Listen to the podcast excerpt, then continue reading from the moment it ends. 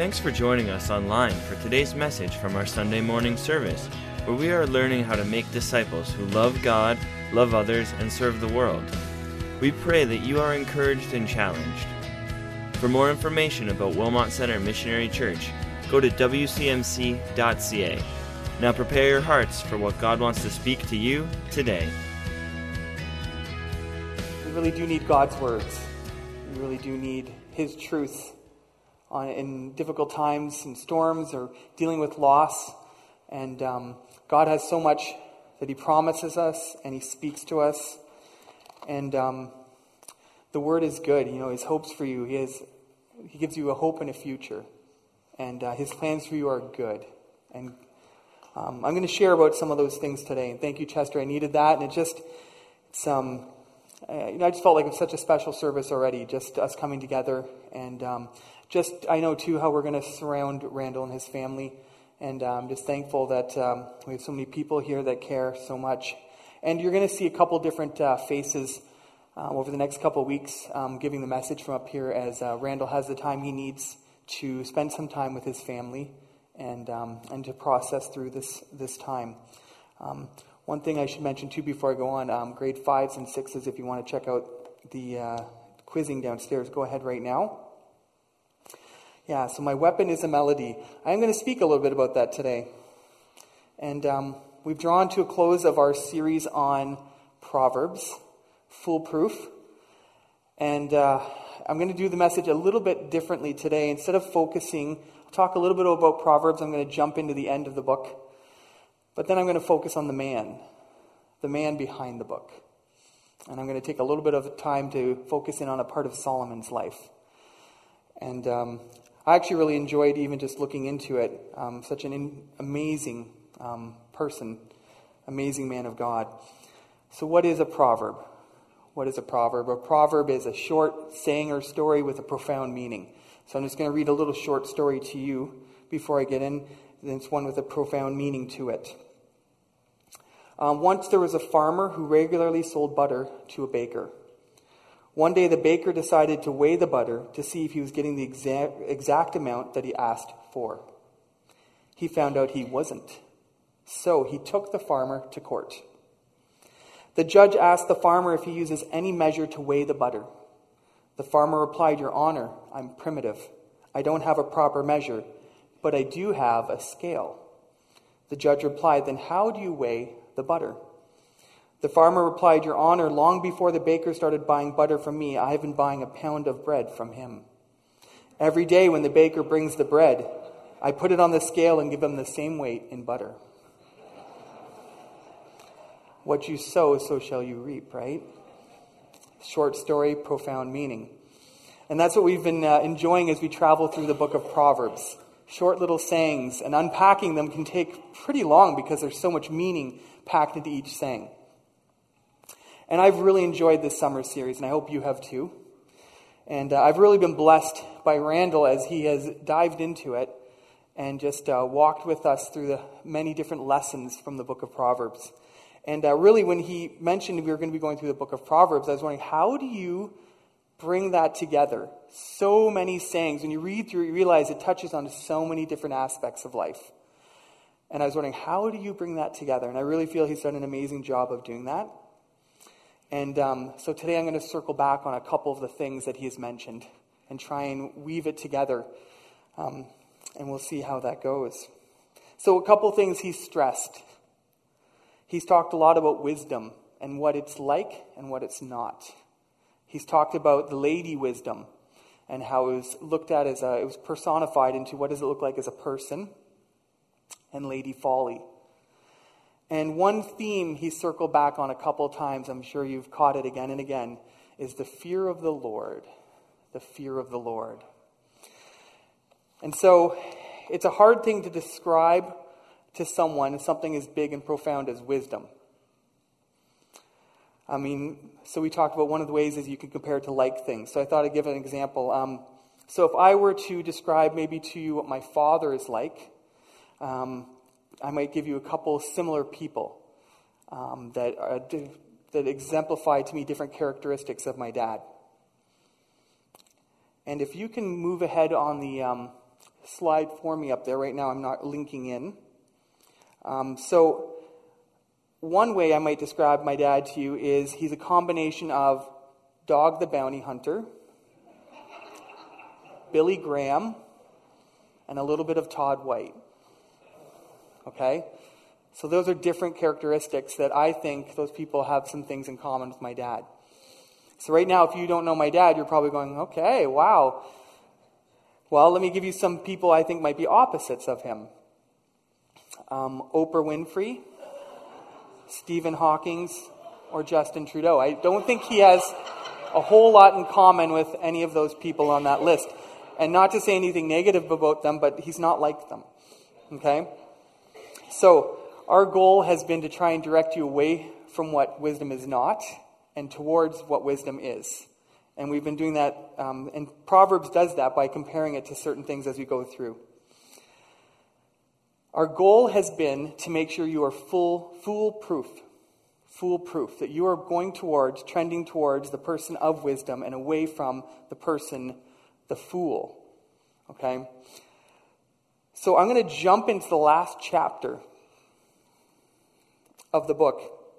And you're going to have to follow along, um, Rick, back there and help me out because it's not linking right now. So here we go. The last chapter is to King Lemuel, and it's, um, there's a section that I'm going to look at. It's most often called the wife of noble character. The wife of noble character. Now, you probably have heard this section read on Mother's Day or other occasions for women. It's kind of this benchmark of what a woman of God should look like, and it's set really high. Okay? If you've read this passage, you see that there's some pretty crazy standards that are set there. But I think this chapter applies to everyone, not just women. And I'm going to give you some reasons for that. And I'm going to dive into something that it, it, it finishes the book off with one phrase, and we're going to dive into that. I think the wife of noble character is linked back to the lady of wisdom from the beginning of Proverbs, the first nine chapters. And I'm going to tell you why I think that. We're going to take a look at a couple verses here. Proverbs 31:26 says, her mouth is full of wisdom, her tongue with kindly teaching. Well, that sounds very familiar to the Lady of Wisdom.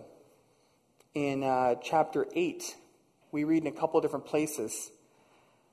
8 1, she raises her voice to all mankind. 8 4, the Lady of Wisdom speaks of noble and upright things. 8 6 says, the Lady of Wisdom utters truth. 8 8 says, both women have mouths full of wisdom and both women teach. So I think we're seeing the same person described here. It's not a different person described at the end of the book. Also, they're given the same value. Lady Wisdom talked about earlier in the book, chapter 3, verse 15. She's more precious than rubies, and all the things you may desire cannot compare with her. 811 says, For wisdom is better than rubies, and all the things one may desire cannot be compared with her. And then a wife of noble character at the end of the book, 3110 says, who can find a virtuous wife? For her worth is far above rubies. It's the same value attached to them. So I think we're talking about the same person. And then the Lady of Wisdom is introduced in the same way that the last characteristic that summarizes the wife of noble character is given. Lady of Wisdom in 2 verse 5, it says, Then you will understand the fear of the Lord and find the knowledge of God. 9.10 says, The fear of the Lord is the beginning of wisdom, and the knowledge of the Holy One is understanding. And the wife of noble character, it says, this is the last characteristic that it describes her as charm is deceitful and passing, and beauty is passing, but a woman who fears the Lord, she shall be praised. So we are talking about the same person. We are talking about wisdom again at the end, but we're looking at it more in clothing, and it's a more more dressed up and easier to understand. And actually, the last chapter in Proverbs is an acrostic it means it uses every letter of the Hebrew um, alphabet in order for each line. So it was actually easy to memorize, and that was how you would basically sum up and remember the main themes from the book. And it was easy to take with you and remember. But I'm going to just zoom in on that last phrase. And it's the one that has come up again and again, and I'm going to take a different way of trying to understand it. That phrase is fear of the Lord fear of the Lord. What does that mean? So I'm going to try and unpack that. Now, I'm going to look at what I think the, was the key to Solomon's wisdom. We're going to dive into that. I'm going to suggest there was one clear thing that made Solomon the wisest man that ever lived. Now, I'm really going to rely on the teaching from Robert Morris on his series In His Presence. And if you've never gone or walked through that series or listened to any of the teaching, I would recommend that you do. He does it far more in depth and does a great job of uh, talking about what I'm going to be talking about here. But if I were to ask you, what did Solomon ask God for? What would you tell me? What was it that he asked God for? You can shout it out. Wisdom. And it's amazing how many people that don't even go to church, don't even know their Bible, can answer that question. What did he ask for? Wisdom. We know that. But here's the next question Why? Why did he ask for wisdom? Okay, so to govern the people, he didn't know what he was doing. Well, there's an interesting Hebrew word that I want to focus in on here. He really felt overwhelmed. He's taking over from his father, who has rallied the different parts, the different tribes together. He's built them in this amazing kingdom. It's strong, it's prosperous, they're protected on all sides. They've gained more territory than ever before. And he's stepping into his shoes and he's feeling overwhelmed. He has to step in and take up and carry on for his father, who is a legend. He's known far and wide. Emissaries, um, delegates come from all over and meet with his father. And he has to take over for him. Now, we're going to dive into 1 Kings chapter 3. And there's. Um, we're going to unpack this conversation here that uh, Solomon has with God. So he's talking directly to God. God shows up and talks to him in a dream. And we're going to begin in verse 5. In Gibeon, the Lord appeared to Solomon in a dream by night, and God said, Ask what I shall give you. Well, there's that's open ended. That's amazing. God says, What do you want? And Solomon says, You've shown great mercy to your servant David, my father. So he reminds God, you know, my father, David, this guy, you know, you really loved and cared for. Uh, he walked before you in faithfulness and truth and in uprightness and heart with you. You have continued this great kindness for him and given him a son to sit on his throne this day, as it is this day. Now, O Lord my God, you have made your servant king instead of my father David, but I am but a little child. And then he says, And I do not know how to go out or come in. I think this is the key to Solomon. Solomon needed to know how to do something that his father could do, and he did not know how to do. Now, what does this phrase really mean? If you look at it literally, it means Solomon had a problem with doors. Okay? He just couldn't figure out how to get in them, get out of them. He's like, my, da- my dad's really good at it you know, no hands, one hand, two hands. He can use his foot. I don't know what the reason is, but he's saying, my dad can do this. Now, it's quite clear if that was, if the literal meaning of this, if we took that, he's not the wisest man who ever lived. So, it's not the literal meaning we're going to look at. We're going to dive into what does this actually mean. Now, when you come to a passage in Scripture and you're like, this makes no sense at all, there's one thing you should always do. Where else does it talk about it in Scripture? Scripture will interpret Scripture. So if you're ever stuck, the place you begin is you begin with Scripture. And so we're going to find this phrase in other places in the Bible and figure out what is this key? What was it that Solomon didn't know how to do that he then figured out how to do that made him the wisest man that ever lived?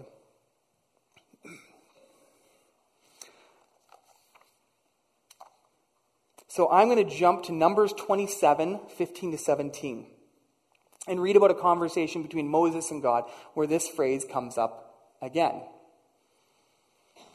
Moses is talking to God about his successor. Joshua is about to take over from Moses. Moses is leading um, hundreds of thousands, if not millions, of people through the desert. And he's getting ready to hand that responsibility off to Joshua. And he says, There's this one thing, one thing I want to make sure he can do. And we read that here. Moses said to the Lord, May the Lord the God who gives breath to all living things appoint someone over this community to go out and come in before them, one who will lead them out and bring them in, so the Lord's people will not be like sheep without a shepherd. So this is the second time that phrase is mentioned. Both times we've read this word now, we found that it's in the reference to leadership. It has something to do with leadership. How are you going to lead God's people? And then he talks about it again, Moses. Deuteronomy 31, 1 to 2. So I'm going to be using a lot of scripture. I'm going to be jumping around today. So Moses went out and spoke these words to all Israel, and he said to them, I am 120 years old today. I'm going to pause there for a second.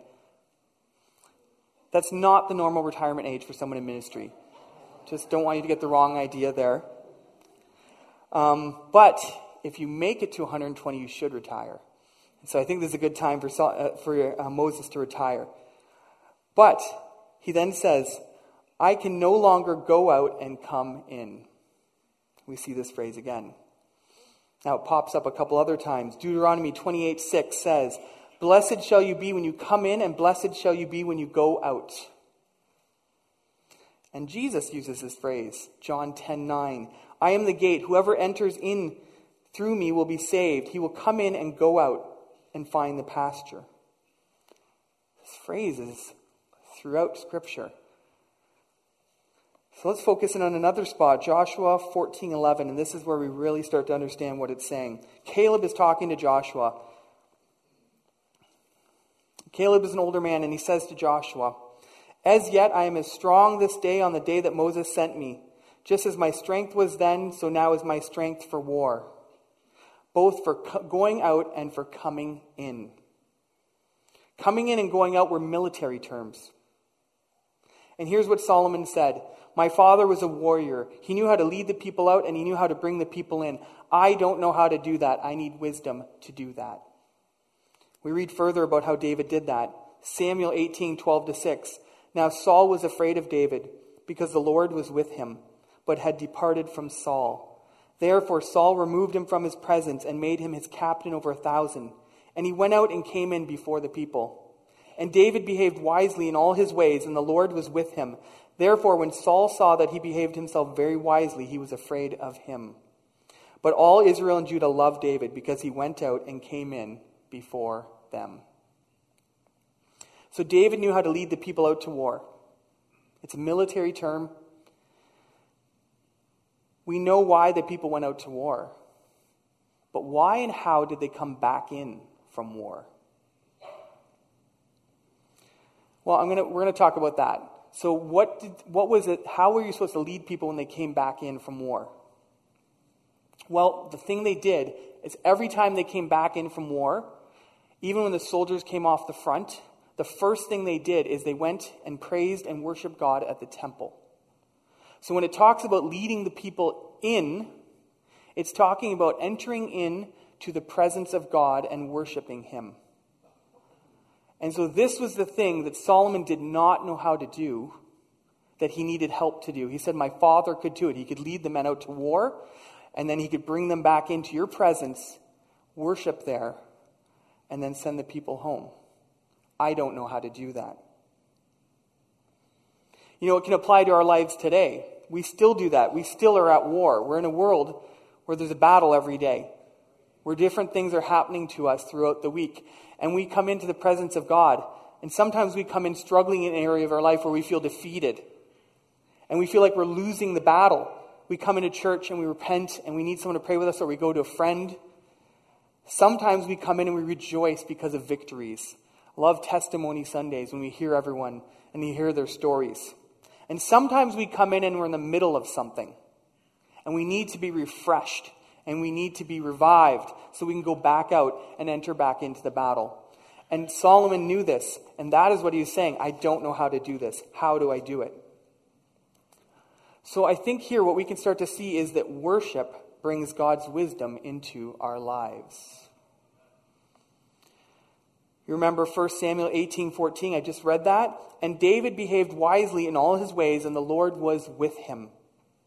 So Solomon, the wisest man that ever lived, why was he wise? Because he got, asked God to teach him what his father knew. His father was a warrior, which means he knew how to go out. But his father was a worshiper, and he knew how to enter in. Solomon needed to learn how to do that. And now, because of that, it says David behaved wisely in all his ways because the Lord was with him. Wisdom started with his father. And David needed to learn that part. Or, sorry, Solomon needed to learn that part. So, I mean, if you want to know what to do about a situation, why not have Jesus right there with you? That makes sense. Why not have the presence of God with you? If you want to know how to respond when something comes up that's tough for you, or difficult, or unexpected, at work, at home, wouldn't you rather respond with the wisdom of God? And the way you respond with the wisdom of God is God's right there with you. He's right with you because you've been entering into his presence. Now, of course, Solomon was, we know, a wise and wealthy king. But I want to read about when the Queen of Sheba comes to visit him. We find out what separates him from other wise men of his day. And so we read about that in 2 Chronicles 9, verses 1 to 4. Now, when the Queen of Sheba heard the, the fame of Solomon, she came to Jerusalem. And this is interesting. It says, to test Solomon with hard questions. So it's interesting. Why was she wanting to test him? Well, the Queen of Sheba kind of had an agenda when she was coming. If you read in history, she was at one point possibly considered the wisest and wealthiest person in the world. And if you asked her, she probably said she was. Now, she starts to hear these reports coming out about this guy named Solomon. And she's like, those can't be true. Those are ridiculous. Nobody has that or does that. And so she's beginning to really wonder. Now, let me read to you a little bit about Solomon, what we know about Solomon today. Solomon's net worth, if you put it in today's currency, they estimated just based on the gold he took in from tribute, and that for 39 years he reigned, and the Bible says he took in 25 tons of gold in tribute every year. Okay, just based on gold, they say his wealth on gold alone is estimated at $2 trillion. Okay? So now we look at Bill Gates, and he's worth 72 billion, the wealthiest man alive, and go, wow, that's a lot of money. Well, Solomon had 28 times that just in gold. So we're not including his palaces, the temple, his trade, his property, none of that. They have a hard time estimating that. And now some people even estimate higher. I went more on the lower end of what they say maybe he had. So now think about that. You're hearing these reports about this guy who's got trillions of dollars. I would want to go check it out too.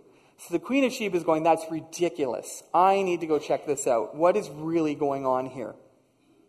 Now, one of the things even we read in Scripture, and um, it describes even his throne. Let me just describe his throne so you get a, a feeling for what, um, uh, what kind of goods Solomon had and how he made things. It says, The king made a great throne covered with ivory, and then he overlaid the whole thing with fine gold.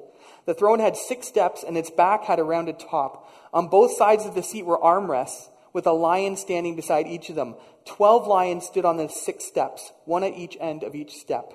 Nothing like it had ever been made for any other kingdom in the world. All King Solomon's goblets were gold, and all the household articles in the palace of the forest of Lebanon were pure gold.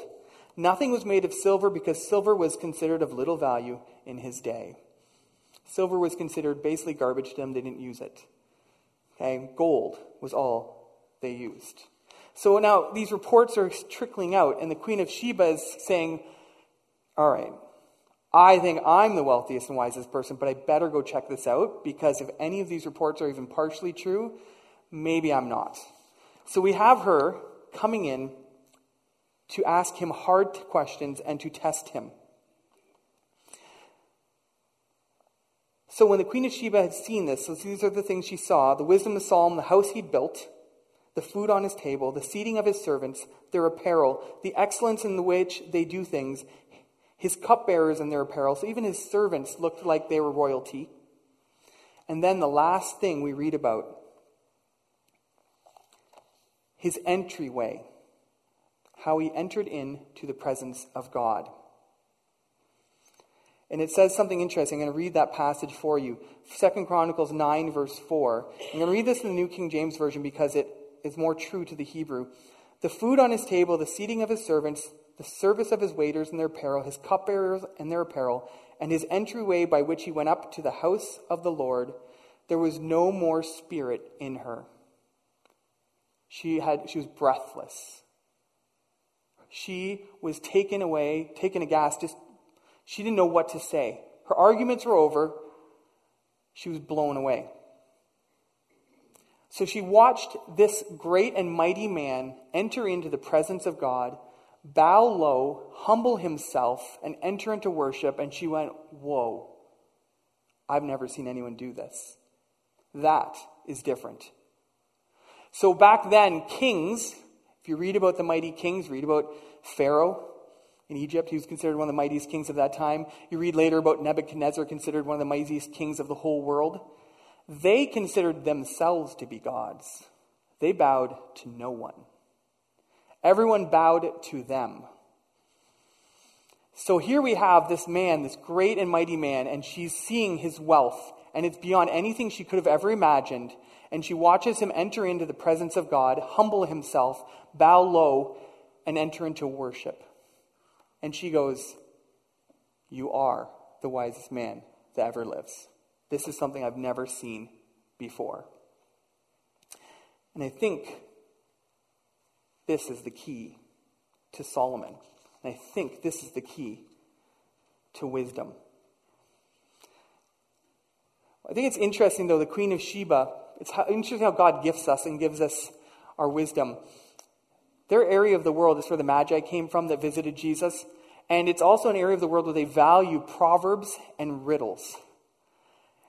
And at that time, they didn't have the book of Proverbs. The man who wrote it is sitting there talking to her. And so she traveled over and she got to hear Proverbs for the first time. And she would have just been, he was speaking her language. God set that all up. He orchestrated the whole thing so she could come.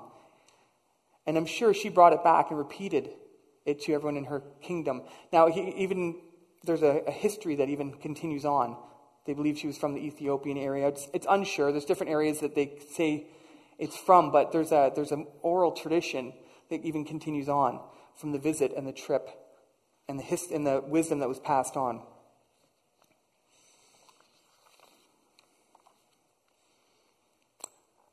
There's one more verse I want to talk about that talks about this idea of entering into the presence of God. Ezekiel 46, verse 9 says, but when the people of the land came, come before the Lord on the appointed feast days, whoever enters or comes in, it's the same Hebrew word once again. Whoever comes in or enters by way of the north gate to worship shall go out by way of the south gate. And whoever, enters by way of the south gate shall go out by way of the north gate. He shall return by way of the gate through which he did not come. He shall go out through the opposite gate. This is an interesting passage of Scripture. Why was it so important that people leave by a different gate when they came in and worshiped God? To me, that seems inconvenient. I'm coming in the doors over here. When I come in from the parsonage, the closest ones. I don't want to walk all the way around to the far side and come in.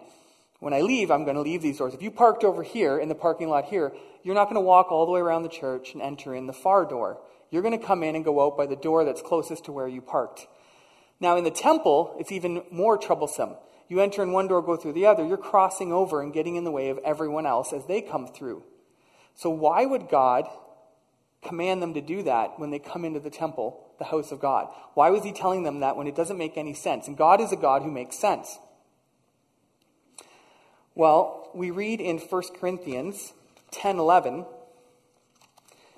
it says, and it's in reference to the Old Testament, it's talking about these things happened to them as examples and were written down as warnings for us, on whom the culmination of the ages has come.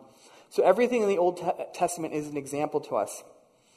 Now, here's what God's saying with that passage Every time you come into my presence, you will leave differently from the way you came in. However, you come in, if you come into worship, whether it's on the weekends or in your private time, if you come into my presence, you will leave differently. You do not enter back in the same way. You do not enter back out through the same door. It's an example to the people. He's speaking truth right there that's saying, My presence changes you, and you do not leave the same. And that was the key to Solomon's wisdom. He learned how to enter into the presence of God, and he was changed. His wisdom far exceeded anyone else in that time. And here's what the Queen of Sheba says at the end The report I heard in my own country about your achievements and your wisdom is true.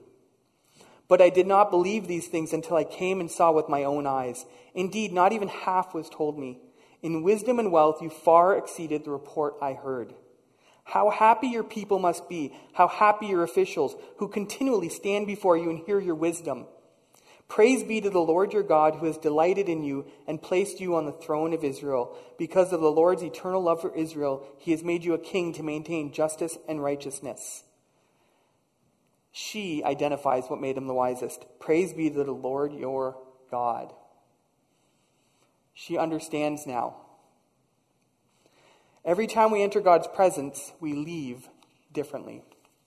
You came into his house today, entered into worship, sang, and now we're hearing from his word, and you will not leave here the same today. That is a promise. And that's why you so badly need to enter into his presence, not just on Sundays, but every day. And every day you enter into his presence, you are more prepared and ready for whatever comes your way that day. And that is what gives you the wisdom and the ability to speak into situations in your life. We can leave more like Jesus. And here's the great thing we come into his presence, but we don't leave his presence. We leave with his presence. And I want to encourage you today, tomorrow, the next day, every day, whether it be in the morning just for a few moments, whether it be in the afternoon, whether, whether it be in the evening just before you go to bed enter into the presence of God. Come into his presence and then go out with his presence. God wants to go everywhere with you today and tomorrow. And here's something I want you to think about. What if, what if, what if for one day Jesus were to become you? What if for 24 hours Jesus wakes up in your bed, walks in your shoes, lives in your house, assumes your schedule, your boss becomes his boss, your mother becomes his mother, your pains become his pains, with one exception. Nothing about your life changes. Your health doesn't change, your circumstances don't change, your schedule isn't altered, your problems aren't solved, only one change occurs. What if for one day and one night Jesus lives your life with his heart? Your heart gets the day off, and your life is led by the heart of Christ. His priorities govern your actions, His passions drive your decisions, His love directs your behavior. What would you be like? Would people notice a change? Your family, would they see something new? Your coworkers, would they sense a difference? What about the less fortunate? Would you treat them the same? And your friends? Would they detect more joy? How about your enemies? Would they receive more mercy from Christ's heart than from yours? And you? How would you feel? What alterations would this transplant have on your stress level, your mood swings, your temper? Would you sleep better? Would you see sunsets differently? Would you see death differently? Would you see taxes differently? Any chance you'd need fewer aspirin or Tylenol? How about your reactions to traffic delays? Would they change? Would you still dread what you are dreading? Better yet, would you still do what you are doing? would you still do what you had planned to do for the next 24 hours? Pause and think about your schedule.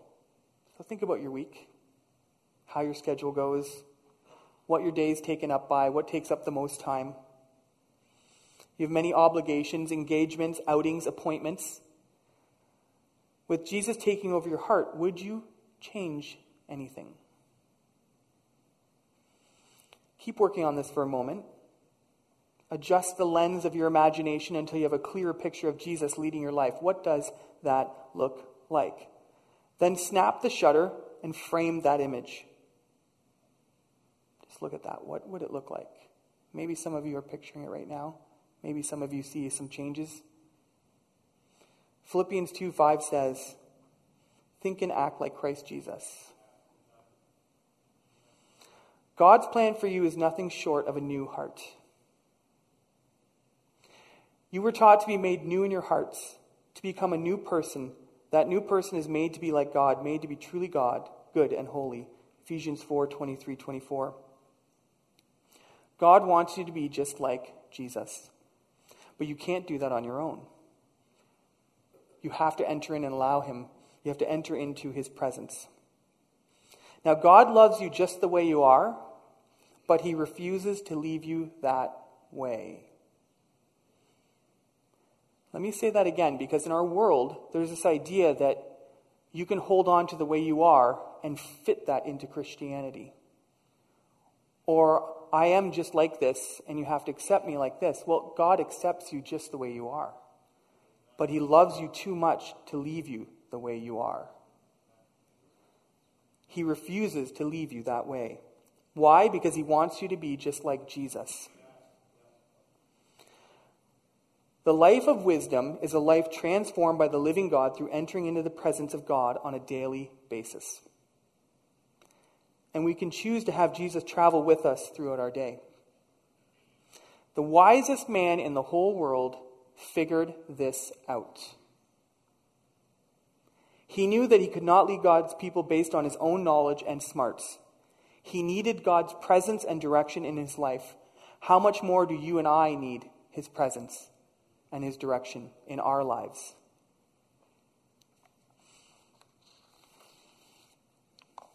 You know, Another word for fear is reverence. Reverence for God was the beginning of Solomon's wisdom. He learned how to reverence God. And it is the same for us. So if you are struggling with something today, bring it to God. Enter into his presence, worship him. Hear from him and leave changed. And really, that's my prayer for everyone today as we've gone through this series, as we've learned about the different things of wisdom, it all hinges on this one thing. We cannot do it on our own. And maybe you're sitting here and you're like, I, I don't know how to enter into the presence of God. Well, you did it today by being here. And maybe you have never had that relationship with God well, it's really simple. If you want that presence with you every step of the way, you can enter into it every day. Romans 10, 9 to 10 says, If you confess with your mouth, mouth Jesus is Lord and believe in your heart that God raised him from the dead, you will be saved. For it is with your heart that you believe and are justified, and it is with your mouth that you confess and are saved. It's that simple. Everyone can enter into the presence of God. You don't have to join a church. You don't have to meet up to certain standards. It's not like that scale that the uh, farmer had. God doesn't put you on one end and Jesus on the other and see if you match up because we don't. It's a free gift. And once you have that free gift, you have to remember to exercise it.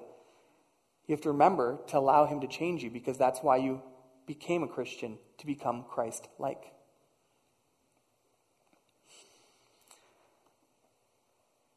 So, if the worship team would like to start to come make their way up to the stage,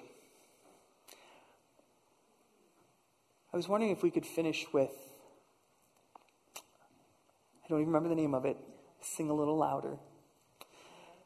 We already have it. So, my son loves that song, and it's kind of like a victory thing. Now, if you know my son, Jace, he just likes being loud.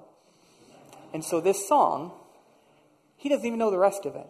He just knows the part, sing a little louder, sing a little louder, and he goes on and on, and the volume goes up and up and up. But something happens, and it's in one of those, the, lines in that song. My weapon is a melody. When we raise our voices to God, we usher in the presence of God. And we are transformed. And the devil flees. It says that in Scripture that he flees from the praises of God's people. And so today, what I want to leave us with is I want us to enter into that song and sing it a little louder and really focus on the words of that song because there's words of victory. And there's a couple lines in there too that speak about in the midst of my battle. And so if you came in here today and you need to be refreshed and revived and renewed as you head back out into another week of battle, do that. And may you sing those parts of the song even louder. If you've come in here today and you don't have that relationship, why don't you come up to the front afterwards? I'd love to pray with you. Find one of our prayer team up here. You can do that today. Or if you're feeling defeated, you're feeling overcome, that song speaks about that too, that God is there with you every step of the way. So as we close here today, I want you to spend one last time here entering into the presence of God. And maybe you weren't fully awake when you first came in here. That's okay. I didn't have my coffee this morning, so it took me a little bit of time. But this is your chance now to sing your way out, to enter into his presence one more time. And remember that you're taking that with you. You are changed every time you do. It's not something you do by an act of um, your own smarts and your own abilities. It's something that happens inside of you when you're in the presence of God. And something will be different this week as you go through it because you've taken that time. And that's a promise. That's what Ezekiel speaks about. You enter in one door, you leave out the other because you are not the same. Thanks for listening online with us. We trust you were encouraged and challenged by today's message. If you have a prayer request or an encouraging story about what God has been doing in your life, please email us at amen at wcmc.ca. God bless.